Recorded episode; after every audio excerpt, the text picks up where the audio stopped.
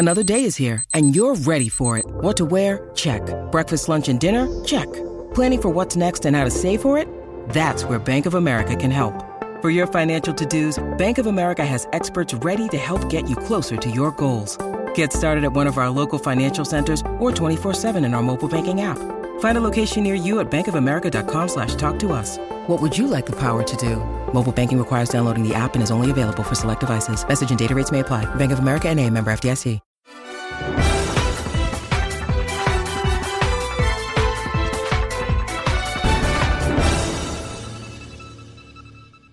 This is the second in a two part series on the skill of providing proper feedback. Last week, I outlined some step by step guidance in the feedback process. Today, I want to offer some specific guidelines on how to word feedback. And today's guidance holds true whether you are praising someone for stellar accomplishment or prodding the person to change a subpar pattern of behavior. Hello, everyone. Welcome to Upsize Your Leadership the podcast about enhancing your leadership wherever you lead, whatever your role. As always, I'm thrilled that you've joined us today. My name is Mike Armour, the managing principal of Strategic Leadership Development International, which I founded in Dallas in 2001. A commercial later in the podcast will touch on the wide variety of leadership development services which we offer, or you can learn more about them by visiting my website at leaderperfect.com. I'm providing this two part series on feedback because of how often my clients ask for training on this very topic. Everyone seems to recognize the importance of feedback done right, but as they look around, they often see it done poorly. The methodology which I'm outlining today is a proven formula to follow if your goal is to upsize your leadership.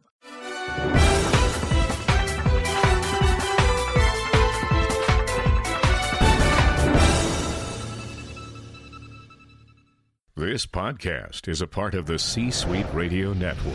For more top business podcasts, visit c-suiteradio.com.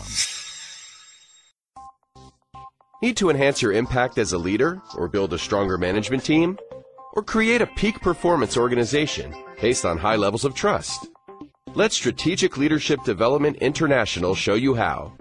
We equip managers and supervisors with powerful communication and interpersonal skills and we help executive teams integrate corporate values, vision, and strategy into a robust corporate culture. Whatever your needs, we offer a full range of leadership development services, from business and executive coaching to customized leadership training to helping you establish your own in-house mentoring program. We work with leaders across North America, Europe, Africa, and Asia. And our clients range from startups to Fortune 100 companies. Discover how our Leader Perfect resources and solutions can propel you or your organization to the next level. Check us out at leaderperfect.com. If you've not heard the previous episode in this two part series, let me encourage you to check it out. You can find it at leaderperfect.com slash podcast. Click on the previous episodes link to find a listing of all prior programs from the podcast. A critical takeaway from part one in this series is the importance of making feedback specific and concrete rather than vague or generalized. Telling someone that he or she is doing a good job carries little motivational clout. It does not clarify what the person has done specifically that has earned this praise. The person, therefore, does not know what to do more of in order to perform even better. And specificity is even more vital when feedback aims at correcting behavior or weak performance. Feedback which says, you need to pay more attention to details, may sound specific, but it does not clearly identify the critical details which have been neglected or the situation in which inattention to detail is a serious problem. As a result, the person who receives this feedback may not walk away from the conversation with a distinct picture of what he or she needs to do differently or the setting in which they should do so. When feedback is intended to bring about a change in behavior, we must be very careful to avoid needlessly stirring up defensiveness on the part of the person to whom the feedback is directed.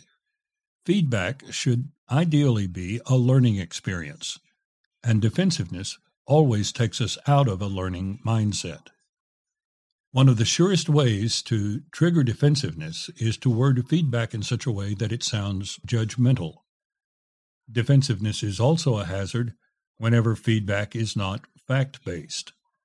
People cannot easily discount statements of fact about their behavior, but they will not hesitate to dismiss someone's opinion of their behavior if they think that the opinion is ill formed or invalid. This makes it essential for managers to offer feedback that is as factual as possible. Managers are never well served by offering feedback that, in reality, is an opinion or subjective judgment masquerading as fact.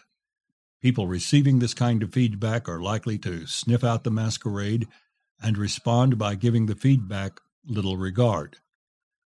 The guidance in today's podcast aims at structuring feedback so that it clearly communicates the essence of the feedback in very specific and factual terms. The model I'm sharing is not original with me. It's widely used in thousands of managerial settings. And the very fact that it is so widely utilized attests to how helpful managers and leaders have found it to be. The technique is called the SBI model. SBI stands for Situation, Behavior, Impact. It's a simple method for keeping feedback fact based and non judgmental. Statements made using the SBI method follow this formula. A. This is the situation or setting which I'm addressing. B. I observed or have been able to verify this behavior on your part in that situation. And C. This is the impact which your behavior had on me and or others. This formula is valid whether the behavior was desirable or undesirable, and whether the impact was advantageous or adverse. You do not need to describe the situation in any more detail than is required to establish the context. It should sum up where and when the event occurred, which is the subject of the conversation.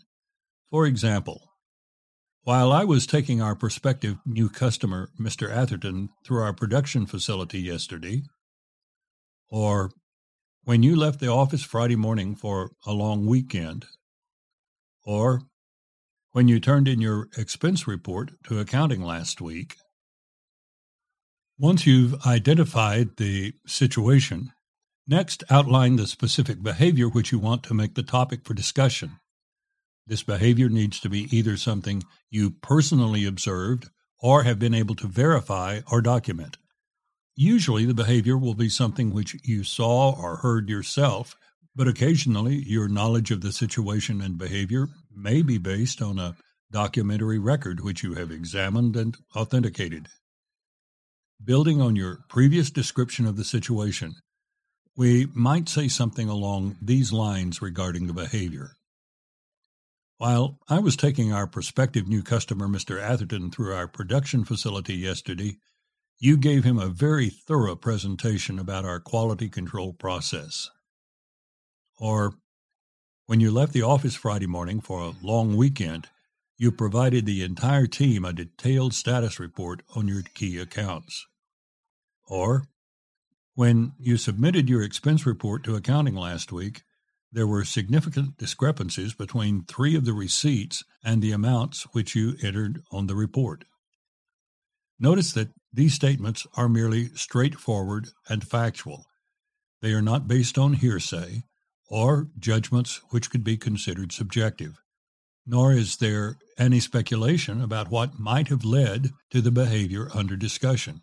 For instance, the third statement I just cited would violate the SBI model if it were worded, When you submitted your expense report to accounting last week, you were sloppy in filling out the form.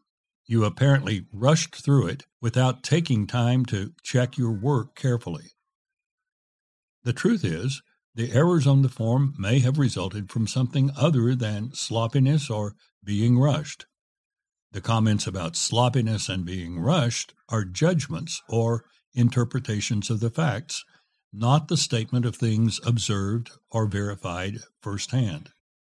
The statement of impact in the SBI model answers the question so what?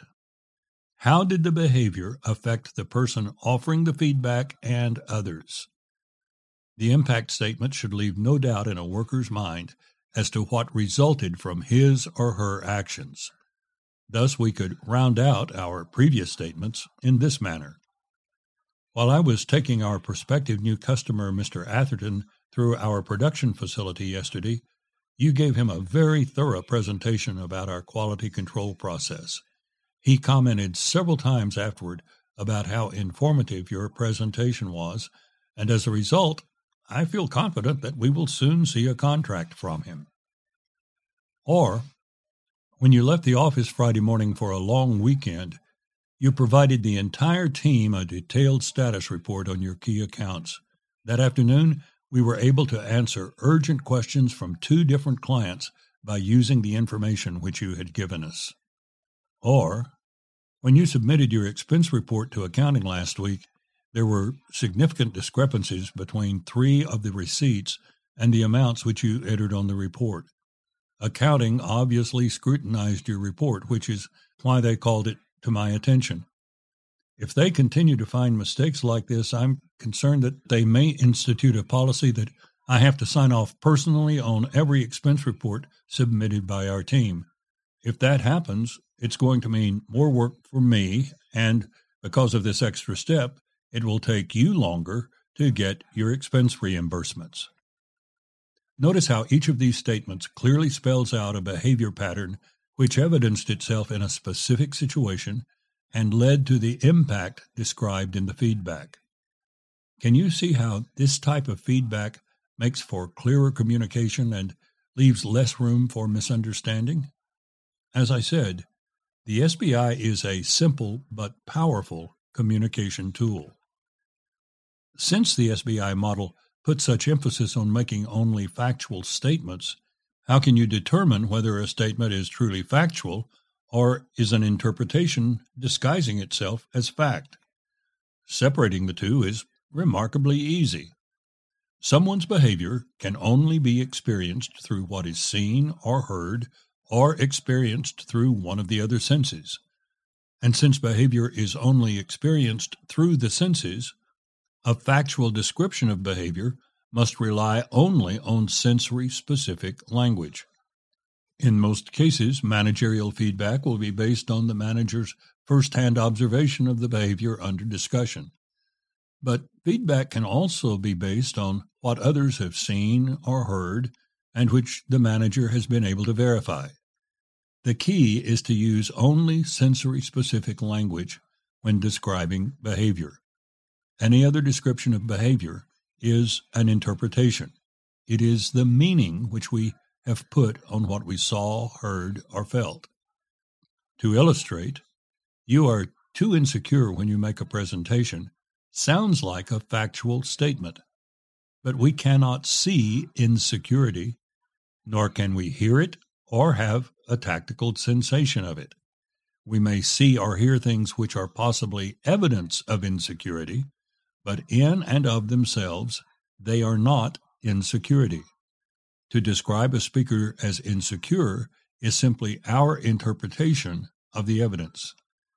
To use the SBI model in its purest and most effective form, we must guard against confusing facts about behavior with interpretation of behavior. Now, in the impact portion of the SBI model, interpretation may legitimately be made part of the conversation. One element of the impact is often how people react because of the interpretation which they put on a particular behavior. A statement like this is therefore perfectly legitimate within the SBI model. Quote, in this morning's staff meeting, when you said X to the new employee, the tone in your voice sounded condescending to me. That's why I jumped to the employee's defense.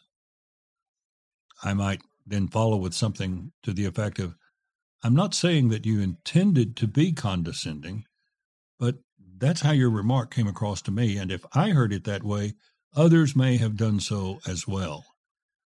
I'm sharing this with you in the hope that you will pay special attention to the tone you use when voicing a disagreement with others. Unquote. In casual conversation, we easily develop the habit of stating our opinions and judgments as though they were facts. We describe people and events routinely in nonsensory terms, yet state them as facts. She's really smart, or he really has a high opinion of himself, or they have no respect for the law. All stated as facts, all judgments masquerading as facts. The SBI model, faithfully followed, prevents the masquerade. If you would like a transcript of this episode, you can download one at leaderperfect.com slash podcast. Click on the link to download scripts. And are you a subscriber to the podcast? Go up to the player on your screen right now and click the subscribe button. Be the first to know that I've released a new episode. And the player also provides a convenient link to share this episode with friends and associates on social media. Once more, I'm thrilled that you joined us today. I genuinely look forward to our next visit. Until then, find some way every day to upsize your leadership.